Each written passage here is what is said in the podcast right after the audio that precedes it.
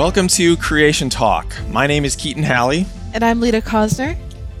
And today we're going to be discussing quotes from leading evolutionists that point to problems for their own theory. So we'll just discuss a handful of these quotations that come from a book that Lita, you put together. You edited and compiled these quotes, and it's called Evolutionists Say the Oddest Things. So why don't you tell us about the book and that title?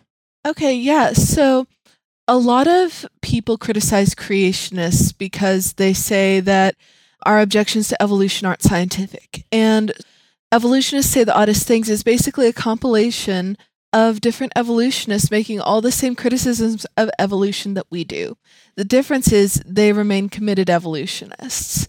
But it, it just shows that actual evolutionists make these objections as well. Yeah. And so it's obviously we're not trying to say that they've denied evolution itself itself they're still convinced that it's true but they're kind of experts in their fields who are making testimony against their own interest to support our our case. Yes it's like they're a hostile witness. Yeah and so we largely agree with what, what they're saying here and and not try to say that these evolutionists are becoming creationists but they're just making points that are uh, legitimate and so worth considering Exactly. All right, so so why don't we get into it? If you want to read the, the first quote here from Lynn Margulis, let's go with that. Yeah. Well, Lynn Margulis was an an evolutionist, but she believed that evolution rather than being driven by survival of the fittest, she believed that it was driven by symbiotic relationships. Yeah, she was kind of a maverick, right? In, yes. In her field, and so she she's proposed some ideas that are a little bit more on the fringe, but some that have actually won widespread acceptance. Yes, and so she said about evolution. She said it is totally wrong. It's wrong like infectious medicine was wrong before Pasteur. It's wrong like phrenology was wrong. Every major tenet of it is wrong. And I think this I think this quote is so significant because she's saying that she disagrees with every major tenet of evolution, yet she's an evolutionist.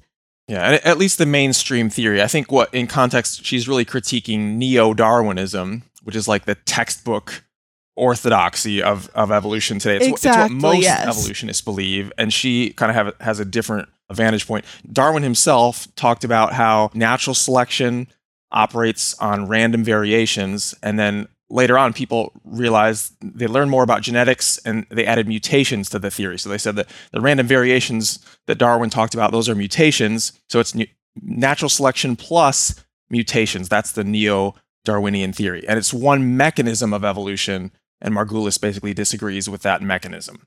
Yes yes. At least saying that that's the main thing that that drives evolution forward so. Yeah but the interesting thing is the alternate mechanisms that are suggested are even less are even less plausible than that. Yeah, I think that's that's such a good point because so often evolutionists will say, well, well, hang on, you can't appeal to quotes like this because this is just an in-house debate among evolutionists, right? We're not questioning whether evolution happened, just how it happened. But I think we can say in response if you're questioning the very mechanisms that that give the theory plausibility, then it's legitimate to question whether it happened at all. If natural selection and mutations don't lead to evolution, then we can agree with with Margulis in her criticisms there. And I I think our next quote really elaborates well on it. All right, well, let's go to that. This one comes from Jerry Coyne, who is from the University of Chicago. He's a staunch atheist. He's written a book called Why Evolution is True and he uh, writes a blog under the under the same title.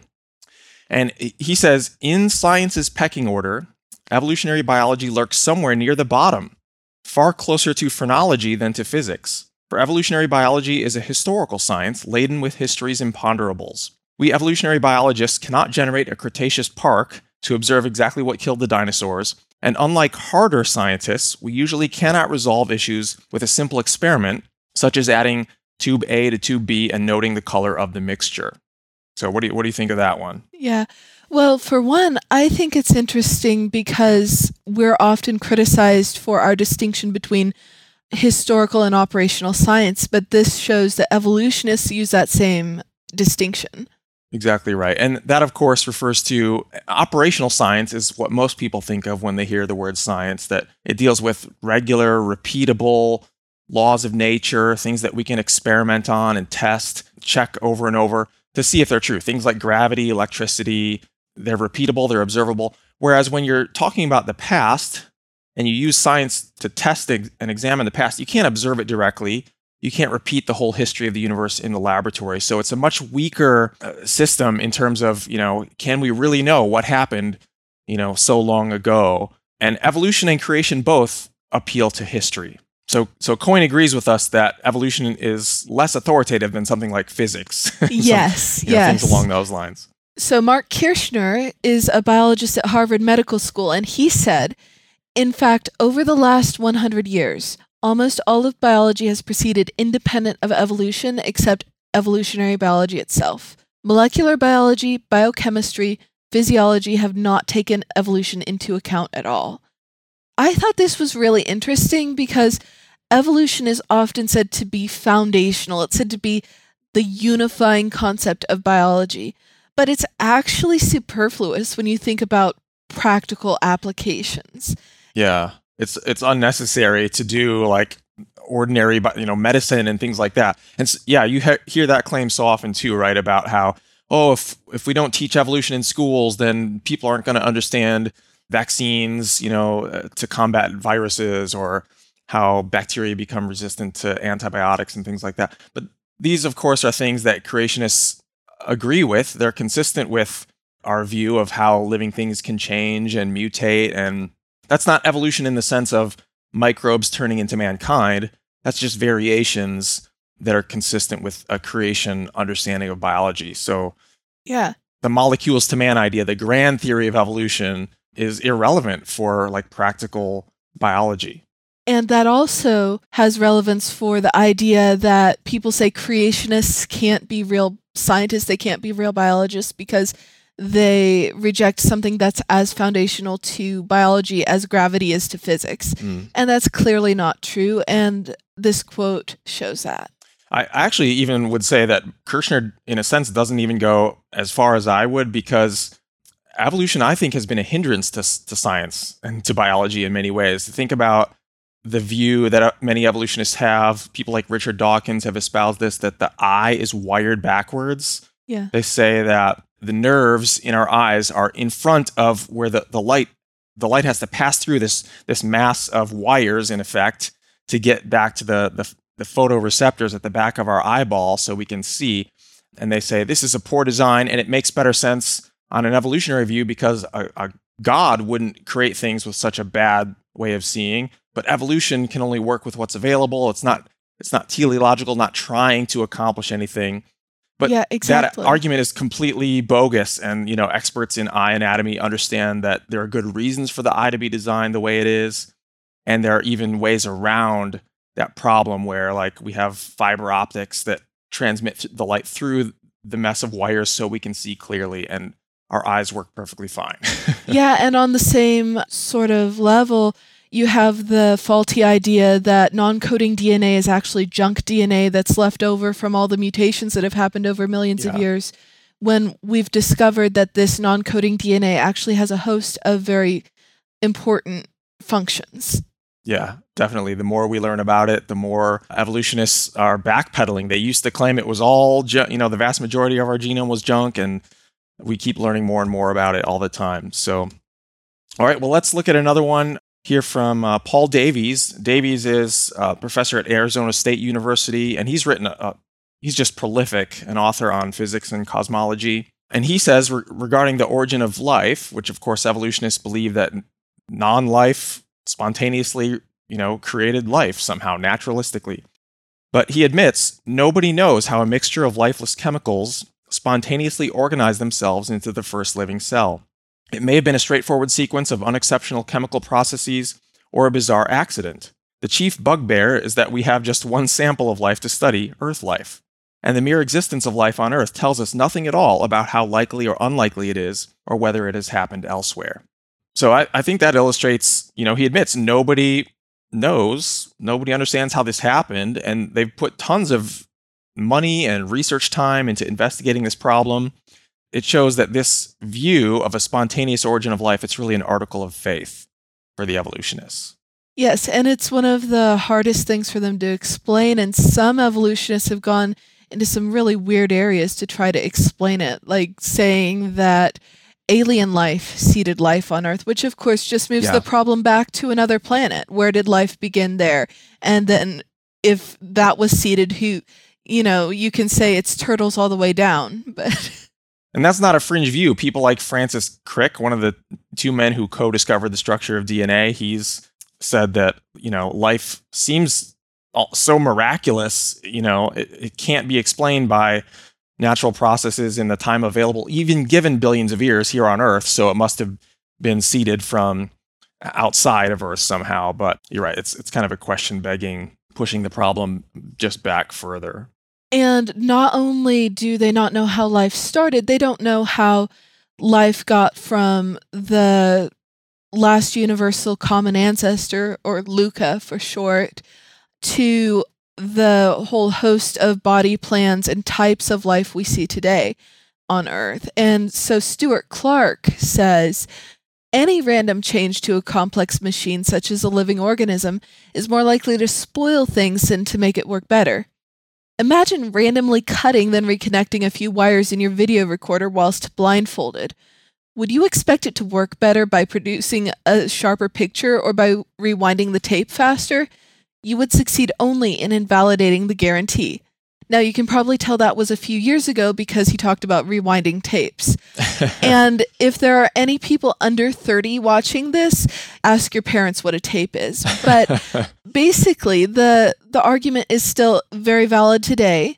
There it has if anything it's gotten harder to answer because we know we keep learning more and more about the complexity of life on levels that we couldn't have imagined, yeah. you know, when Stuart Clark first said this. But Stuart Clark is saying that mutations are usually harmful, but actually the problem for evolution is even worse than that. certainly many evolutionists would acknowledge that their mutations are overwhelmingly bad, deleterious, right? But they they typically would say th- their response to something like Clark's quote here would be, well, yes, but those rare beneficial mutations, natural selection is like a, a filter that can just act on those. It, it favors those beneficial ones, and so it can pass those on to the next generation, and that's how evolution proceeds. But that response is really inadequate because of what something modern creationists, biologists, and geneticists have recognized the, the problem of genetic entropy that we have articles about on our website, creation.com. I know it sounds like a kind of a technical phrase, but the basic idea is that it's acknowledged even by evolutionary biologists that uh, in every generation we have a hundred new heritable mutations that are present in the offspring that weren't present in the parents. And so every generation becomes more and more mutant over time.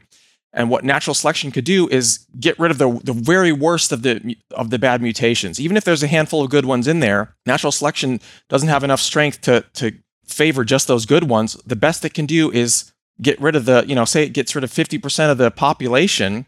It's just getting worse, getting rid of the worst of the lot. But even all the people that are left, they still have vastly more harmful mutations that that outnumber the beneficial ones. And so progressively the, the human gene pool should be degenerating, going downhill, not adding new functions and new structures and new machines to create new forms of life. Yeah. And one of the major new forms of life evolutionists have to explain is how flying birds supposedly evolved from non flying creatures that preceded them. The idea that that birds came from dinosaurs, birds evolved from dinosaurs, and um, believe it or not, this is not universally accepted by evolutionists. There are experts like Alan Feduccia. He's a paleoornithologist. That's an expert on fossil birds from the University of North Carolina. Uh, his view is that birds didn't evolve from dinosaurs. He believes in evolution. He believes birds evolved from a different group of reptiles, not from dinosaurs. So there's sort of these warring evolutionary camps about where birds came from. And the view that they came from dinosaurs says that they came from the theropods. These are dinosaurs with two strong muscular hind legs and short little forelegs, you know, like T-Rex has, but but a smaller version of, of T-Rex. And so anyway, here's here's the quote from Feduccia. He says, How do you derive birds from a heavy earthbound bipedal reptile that has a deep body, a heavy balancing tail, and foreshortened forelimbs? Biophysically, it's impossible. Point by point, there's no connection. Yeah, I think that's brilliant, and we would agree with him 100%. Where we would disagree is we would also say it's equally implausible for the for birds to have evolved from the from the ancestry he would say. Yeah, yeah. There are problems with both views, but yeah, but Feduccia is exposing the problem that the very dinosaurs that birds supposedly came from, they have the eh, precisely backward anatomy, right? They've got all the weight in the rear, like their heavy balancing tail, their muscular hind legs, and these not very powerful arms. Whereas birds need the muscles in their chest and their arms, right, to, to for powered flight, essentially. Yes. It's not just the fact that their body plan is almost precisely wrong to turn into birds. Even their organs, like their lungs, mammals like you and me and reptiles like dinosaurs have bellows like lungs. You breathe in and you breathe out, and that's very different from the type of lung that birds have. There is no way to have a transitional form between a bellows lung and a bird lung. Yeah, they've got like a flow through lung, so their air doesn't have to stagnate and then return back the same way it, it came in. It, it flows through the lung unidirectional, and that's important for you know their respiration and, and very good. And there are lots of other problems too with the fossils not consistently supporting this idea that that birds evolved from dinosaurs yeah. as well. So Feduccia points to a lot of that evidence. Yeah.